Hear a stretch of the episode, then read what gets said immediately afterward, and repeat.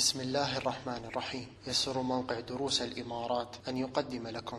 بسم الله الرحمن الرحيم. الحمد لله رب العالمين والعاقبة للمتقين ولا عدوان إلا على الظالمين. وأشهد أن لا إله إلا الله ولي الصالحين. وأشهد أن محمدا عبده ورسوله الصادق الأمين. أعزائي المستمعين في كل مكان.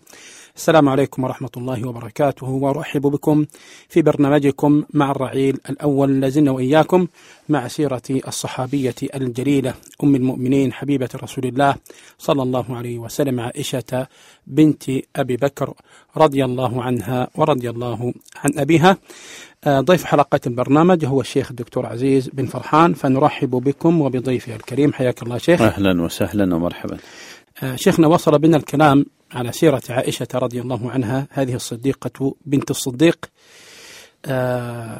حين كنا نتكلم عن مسيرتها مع النبي صلى الله عليه وسلم وكيف كان حبها وشغفها برسول الله صلى الله عليه وسلم. أتحفتنا في الحلقة أو الحلقات السابقة في الكلام على حديث أم زرع وأبي زرع. وكيف أن النبي صلى الله عليه وسلم في نهاية هذا الحديث عندما سردته عائشة رضي الله عنها في وقت سمر بينها وبين حبيبها رسول الله صلى الله عليه وسلم فقال لها النبي عليه الصلاة والسلام في آخر الحديث أنا لك كأبي زرع لأم زرع غير أني لا أطلقك. شيخنا هذا البيت الميمون هذا البيت الطيب الذي جمع بين هذا الطيب عليه الصلاة والسلام وبين تلك الطيبة. عائشة رضي الله عنها. حدث هناك موقف كدر نوعا ما هذه الحياة لوقت معين وكأنه اختبار من الله سبحانه وتعالى لتصفو هذه الحياة صفاء دائما. وأحيانا كما يقال قد يبتلى الذهب بالكير. كي يصفو هذا المعدن الأصيل. وكذلك ابتليت عائشة رضي الله عنها بهذا الحدث العظيم الذي أنزل الله سبحانه وتعالى بسببه قرآنا يتلى إلى أن تقوم الساعة أو إلى أن يشاء الله سبحانه وتعالى. شيخنا لو تكلمنا عن قصة الإفك وما سبب هذه القصة وماذا يستفاد منها؟ أحسنت. بسم الله الرحمن الرحيم. الحمد لله رب العالمين وأشهد أن لا إله إلا الله وحده لا شريك له وأشهد أن محمدا عبده ورسوله. صلى الله وسلم وبارك عليه وعلى آله وأصحابه وعلى من تبعهم بإحسان إلى يوم الدين وسلم تسليما مزيدا. أما بعد فلا شك أن الابتلاء سنة الله جل وعلا في أوليائه وأصفيائه وأنبيائه. من المرسلين ومن النبيين ومن الصالحين. ولذلك يقول جل وعلا ألف لام ميم حسب الناس أن يتركوا أن يقولوا آمنا وهم لا يفتنون. ولقد فتنا الذين من قبلهم فلا يعلمن الله الذين صدقوا ولا يعلمن الكاذبين. والمستقرئ لتاريخ البشرية يجد أن أشد الناس بلاء هم الأنبياء عليهم الصلاة والسلام. نعم. نعم. فكلهم ابتلوا في ذات الله سبحانه وتعالى وصبروا على ما أوذوا واحتسبوا الأجر في ذلك فأعلى الله مكانتهم ورفع منزلتهم. ولذلك هم من من من أكثر الناس ابتلاء ولكنهم من أعظم الناس أجرا ومن أعلاهم في الدنيا وكذلك يوم القيامة كما وعدهم ربهم جل وعلا. وقد صح عن النبي صلى الله عليه وسلم أنه قال أشد أشد الناس بلاء الأنبياء فالصالحون فالأمثل فالأمثل. وهذا دليل على أن الابتلاء ليس شرا محضا وإنما هو شر قد يكون في طياته خير كثير. منح منح كثيرة وخير كثير وبركات متعددة لا يدركها كثير من الناس. نعم. ولذلك قال الله جل وعلا وعسى أن تكرهوا شيئا وهو خير لكم. صحيح. وكذلك في مقابل ذلك الفرح بالنعم وكذا قد يكون ابتلاء وقد يكون في طياتها محن وقد يكون في طياتها بلاء وقد يكون مع هذه النعم نقم كما أنه يكون مع المحن منح يمنحها الله جل وعلا من شاء من من عباده. ولأجل هذا انتظمت أمنا الصديقة بنت الصديق حبيبة رسول الله صلى الله عليه وسلم انتظمت في هذا السلك فشكلت لؤلؤة في هذا العقد المبارك آه الذي آه ابتلوا في جنب الله سبحانه وتعالى ولذلك مرت بشيء من المحنة وبشيء من القسوة والألم وبشيء من الأوجاع والهموم إلا أن الله جل وعلا آه، عوضها وعقبها بعد هذه الغموم وبعد هذه الأم خيرا عظيما حتى مثل ما ذكرت أنزل الله جل وعلا في شأنها قرآنا ما زلنا ولا يزال المسلمون يتعبدون بتلاوته إلى أن يشاء الله جل وعلا. في عشر آيات تتلى في براءتها تتلى في سورة النور وهذا لا شك أنه من أعظم الفوز ومن أعظم البركة التي حصلتها عائشة بعد هذه الفتنة وبعد هذا هذه المحنة وبعد هذا الألم.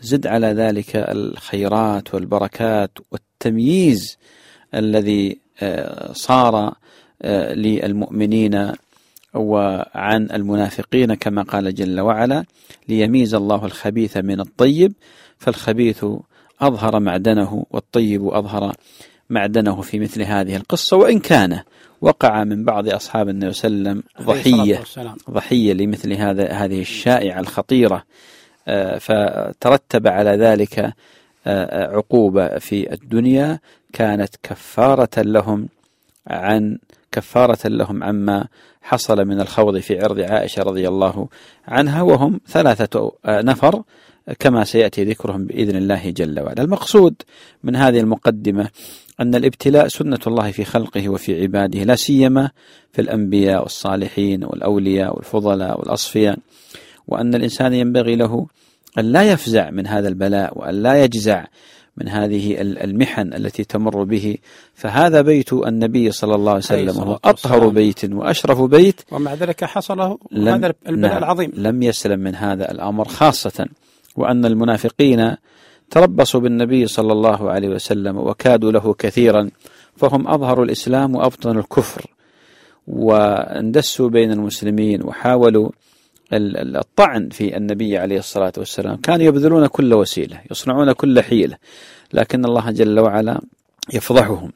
ولذلك جاءت سورة التوبة التي سميت بالمقشقشة فما تركت شيئا للمنافقين إلا أظهرته أيضا يا شيخ سميت بالفاضحة. والفاضحة. ولذلك كان المنافقون يقعدون بكل صراط وينتهزون كل فرصة ويبذلون كل وسيلة ويصنعون كل حيلة لإيذاء النبي عليه الصلاة والسلام ولإيذاء الصحابة وللطعن في هذه الملة العظيمة التي ارتضاها الله جل وعلا دينا لعباده ولخلقه. قال جل وعلا ومن يبتغي غير الإسلام دينا فلا يقبل منه.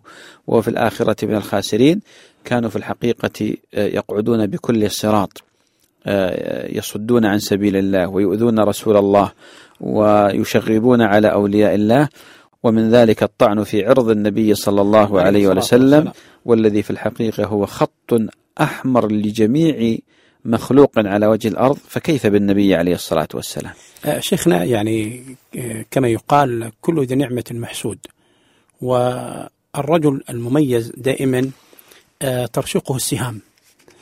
وتنظر إليه الأعين بعضها بعين الإعجاب وبعضها بعين الحسد هذا في الرجل العادي فكيف بالنبي صلى الله عليه وسلم نعم. وهؤلاء المنافقون يعني كما ذكرت يتربصون بالنبي عليه الصلاة والسلام آه، أي شيء وينتهزون أي فرصة. وكما يقال أن هذه الفرصة جاءتهم على طبق من ذهب فتلقفوها وأرادوا أن يشيعوها بين الصحابة رضي الله عنهم من أجل أن آه، يقلقلوا آه، نظام المدينة وليؤثروا على هذا البيت النبوي على صاحبه أفضل الصلاة وأتم التسليم. ولكن ولكن كما قال الله سبحانه وتعالى إن الذين جاءوا بالإفك عصبة منكم لا تحسبوه شر لكم بل هو خير لكم شيخنا لو تكلمنا عن يعني بدايات قصة الإفك يعني نعم. كيف تمت أو بدأت هذه القصة آه، معلوم بأن النبي عليه الصلاة والسلام كان إذا أراد سفرا آه، لعمرة أو لحج أو لغزو كان يقرع بين نسائه عليه الصلاة والسلام صحيح. فمن خرج سهم سهمها خرجت مع النبي خرجت مع النبي صلى الله عليه وسلم وكانت غزوة المريسيع في شهر شعبان من السنة الخامسة من هجرة النبي عليه الصلاة والسلام. فأقرع النبي صلى الله عليه وسلم بين النساء فخرج سهم عائشة فسافر بها عليه الصلاة والسلام. والمريسيع آه، هو يعني مكان قريب من من نجد. والنبي صلى الله عليه وسلم نزل على بئر لبني المصطلق يقال لها المريسيع وهو المكان هذا الذي هو قريب من منطقة نجد فقاتل آه، المشركين هناك. وقد خرج معه جماعة من المنافقين والملاحظ بأن المنافقين كانوا يخرجون مع النبي عليه الصلاة والسلام في كثير من الغزوات لكن في هذه الغزوة كثر عددهم بشكل ملفت للنظر. سبحان الله. وكأنهم كانوا يتوقعون شيئا. يحدث للنبي عليه الصلاة والسلام فهم دائما يعني آه، آه، يعني على وجهين كما يقولون فإن كان النصر للمسلمين قالوا ألم نكن معكم, معكم. وإن كان النصر لغير المسلمين قالوا ألم نمنعكم من المؤمنين سبحان فهم الله. يعملون على هذه الطريقة ولذلك توقعوا بأن معركة دامية ستنشب بين المسلمين وبين المشركين وسيكون لهم حظ من التخذيل وقدر من آه، آه، آه، قلب صورة المعركة. على النبي عليه الصلاة والسلام. شيخنا يعني معنى ذلك أنهم يخرجون مع النبي عليه الصلاة والسلام ليس من أجل القتال أو معنى أصح لا يخلصون في القتال مع النبي عليه الصلاة والسلام. لا لا, لا هم ليس قصدهم إلا التخذيل. نعم. والنبي عليه الصلاة والسلام لم يكن ليمنعهم لأنهم لأنهم يظهرون الإسلام. يظهرون الإسلام وكان النبي عليه الصلاة والسلام يجري عليهم أحكام الإسلام وحتى لا يقال بأن النبي صلى الله عليه وسلم يفرق بين بين أصحابه. ولذلك فضحهم الله جل وعلا حتى أنه جل وعلا قال لو لو كانوا فيكم ما زادوكم إلا خباله سبحان الله. ولا أوضعوا خلالكم يبغونكم الفتنة.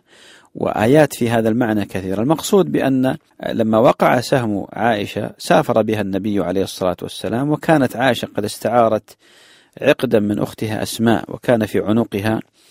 وكانت عقود هذا أو أو سموط هذا العقد تسقط وتتقطع. فانقطع هذا العقد وهي كانت طبعا في ذلك الوقت تقريبا عمرها 14 سنة. يعني في الرابع, في الرابع عشر من عمرها نعم.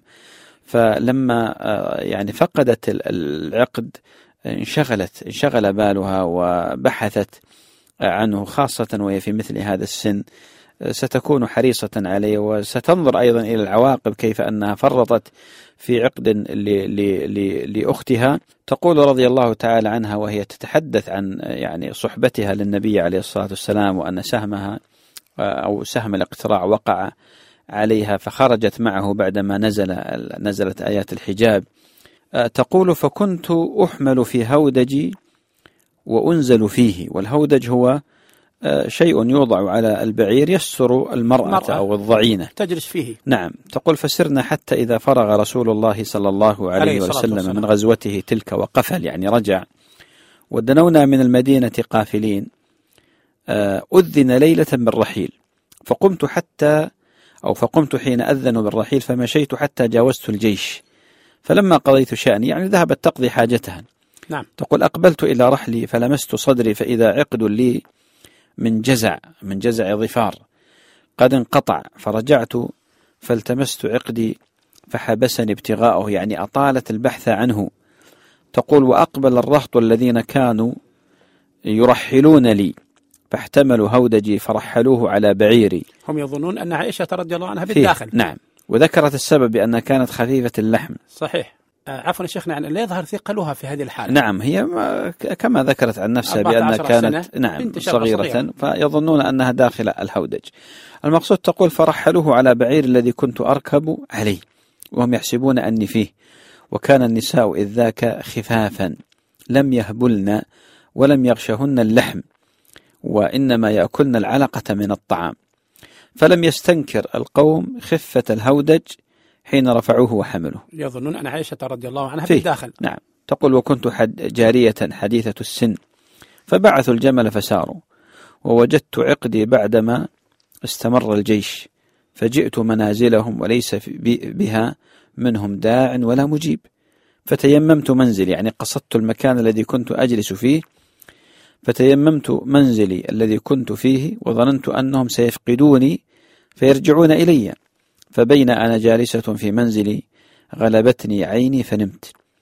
وكان صفوان بن المعطل السلمي ثم الذكواني من وراء الجيش فأصبح عند منزلي فرأى سواد إنسان نائم فعرفني حين رآني وكان رآني قبل الحجاب فاستيقظت باسترجاعه. يعني يقول سبحان الله إنا لله وإنا إليه راجعون. إيه إنا لله وإنا إليه راجعون. قال فاستيقظت باسترجاعي حين عرفني فخمرت وجهي بجلبابي. والله ما تكلمنا بكلمة ولا سمعت منه كلمة غير استرجاعه. وهو حتى أناخ راحلته فوطئ على يدها. عفوا يا شيخ قبل أن نكمل حديث عائشة رضي الله عنها من أجل فقط أن نبين للمستمعين وظيفة صفوان بن معطل رضي الله عنه أنه كان وراء الجيش من أجل أنه يعني كانت وظيفته أنه إذا هناك يعني شيء حد تخلف أو شيء ما سقط من القافلة هو هو, هو عند هناك يأخذه أو صحيح. يحمله. هناك نظام عند عند العرب قديما وأيضا استعمله النبي عليه الصلاة والسلام. عليه الصلاة والسلام. هناك أقوام يكونون في مؤخرة الجيش. في مؤخرة الجيش أو أو نعم. القافلة. لأن الجيش في الغالب اذا إذا زحف أو القوافل إذا مشت لا بد أن يحصل شيء يسقط منهم شيء يعني أو يتخلف أحد أو يسقط أحد منهم آه، آه، يتخلف بعير يتخلف شيء فيكون هذا الرجل هو الذي يجمع مثل هذه الأشياء يعني هو المسؤول هو المسؤول عن ذلك نعم تقول رضي الله تعالى عنها وأرضاها تقول آه، وهوى حتى أناخ راحلته فوطأ على يدها فقمت إليها فركبتها. فانطلق يقود بي الراحلة حتى أتينا الجيش مغيرين في نحر الظهيرة وهم نزول. قالت فهلك من هلك؟ وكان الذي تولى كبر الإفك عبد الله بن أبي بن سلول. قال عروة أخبرت أنه كان يشاع ويتحدث به عنده فيقره. ويستمعه ويستوشيه وهذا من ذكائه ومن خبثه. قال عروة أيضا لم يسمى من أهل الإفك أيضا إلا حسان ابن ثابت ومصطح بن أثاثة وحمنة بنت جحش في ناس آخرين لا علم لي بهم غير أنهم عصبة. كما قال تعالى والذي تولى كبره يعني وأن والمقصود بذلك عبد الله بن أبي بن سلول. يقول عروة كانت عائشة رضي الله عنها تكره أن يسب عندها حسان وتقول إنه الذي قال فإن أبي ووالده وعرضي لعرض محمد منكم وقاء. تقول عائشة فقدمنا المدينة. طبعا فيها في في هذه الحالة ما زالت عائشة لا تعلم بالقضية بالقضية أصلا. ولا نعم. تعلم بما بما يدور لأن المسألة بدأت شيئا فشيئا. فتقول فاشتكيت لما قدمت المدينة حين قدمتها شهرا كاملا. والناس يفيضون في قول أصحاب الإفك لا أشعر بشيء من ذلك وهو يريبني في وجعي أني لا أعرف من رسول الله صلى الله عليه وسلم اللطف الذي كنت أرى منه حين أشتكي. يعني فقط الشيء الوحيد الذي أثارها هو تغير ما في خلق النبي عليه الصلاة والسلام معها صحيح. تقول إنما, إنما يدخل علي آه، رسول الله صلى الله عليه وسلم فيسلم ثم يقول كيف تيكم؟ ثم ينصرف. يعني كيف حالكم؟ كيف أموركم؟ ثم ينصرف عليه الصلاة والسلام. فذلك يريبني ولا أشعر بالشر. حتى خرجت حين نقهت يعني تعافيت. تقول فخرجت أو فخرجت مع أمي مسطح قبل المناصع وكان متبرزنا يعني يقضون الحاجات هناك. وكنا لا نخرج إلا ليلا إلى ليل وذلك قبل أن نتخذ الكنف قريبا من بيوتنا. قالت وأمرنا أمر العرب الأول في البرية قبل الغائط وكنا نتأذى بالكنف أن نتخذها عند بيوتنا. كانوا لا يأخذون الكنف في البيوت. صحيح. هذه عادة العرب قديما. نعم. قالت فانطلقت أنا وأم مصطح وهي ابنة أبي رهم ابن المطلب بن عبد مناف وأمها بنت صخر بن عامر خالة أبي بكر الصديق وابنها مصطح ابن أثاثة ابن عباد بن المطلب فأقبلت أنا وأم مصطح قبل بيتي حين فرغنا من شأننا فعثرت أم مصطح في مرطها فقالت تعس مصطح. فقلت لها بئس ما قلت أتسبين؟ دعت, دعت عليه نعم. أتسبين رجلا شهد بدرا؟ فقالت أيه أنت؟ أولم تسمعي ما قال؟ قالت وما قال. تقول قلت لها وما قال؟ فأخبرتني بقول أهل الإفك. قالت فازددت مرضا على مرضي. فلما رجعت إلى بيتي دخل علي رسول الله صلى الله عليه, عليه وسلم فسلم. ثم قال كيف تيكم؟ فقلت له أتأذن لي أن آتي أبوية قالت وأريد أن أستيقن الخبر من قبلهما. قالت فأذن لي رسول الله صلى الله عليه وسلم. فقلت لأمي يا أمتاه ماذا يتحدث الناس؟ قالت أمها لها يا بني هوني عليك. فوالله لقلم امرأة قط وضيئة عند رجل يحبها لها ضرائر إلا أكثرن عليها. قالت فقلت سبحان الله أو أو تحدث الناس؟ الله أكبر. قالت فبكيت تلك الليلة حتى أصبحت. لا يرقأ لي دمع ولا أكتحل بنوم ثم أصبحت أبكي. قالت ودعا رسول الله صلى الله عليه وسلم علي بن أبي طالب وأسامة بن زيد حين استلبث الوحي يسألهما ويستشيرهما في فراق أهله. قالت فأما أسامة أشار على رسول الله صلى الله عليه وسلم بالذي يعلم من براءة أهله وبالذي يعلم لهم في نفسه. فقال أسامة أهلك ولا نعلم إلا خيرا. وأما علي فقال يا رسول الله لم يضيق الله عليك والنساء سواها كثير. وسل الجارية تصدقك لأن علي رأى تأثر النبي عليه الصلاة والسلام. فأراد أن يهون عليه وأن النساء كثر. وقالت فدعا رسول الله صلى الله عليه وسلم الجارية. فقال هل رأيت شيئا يريبك؟ قالت والذي بعثك بالحق. ما رأيت عليها أمرا. قط أغمصه أكثر من أنها جارية حديثة السن. تنام عن عجين أهلها فتأتي الداجن فتأكله. قالت فقام رسول الله صلى الله عليه وسلم من يومه فاستعذر من عبد الله بن أبي وهو على المنبر فقال يا معشر المسلمين من يعذرني في رجل قد بلغني عنه أذاه في أهلي؟ والله ما علمت على أهلي إلا خيرا. ولقد ذكروا رجلا ما علمت عليه إلا خيرا وما يدخل على أهلي إلا معي. آه شيخنا لا شك أن قصة الإفك قصة مهمة آه في حياة عائشة رضي الله عنها. لما فيها من الفوائد العظيمة خاصة فيما يتعلق بطهر هذه المرأة الصالحة الطيبة. آه زوجة الطيب عليه الصلاة والسلام الصديقة بنت الصديق حبيبة رسول الله صلى الله عليه وسلم لنا معك لقاء آخر فيما يتعلق بحادثة الإفك والفوائد المترتبة. على ذلك إخواني المستمعين إلى أن نلقاكم. تقبلوا تحيات ناصر صالح في الإخراج والمتابعة وكان معكم رضا العويداني. والسلام عليكم ورحمة الله وبركاته.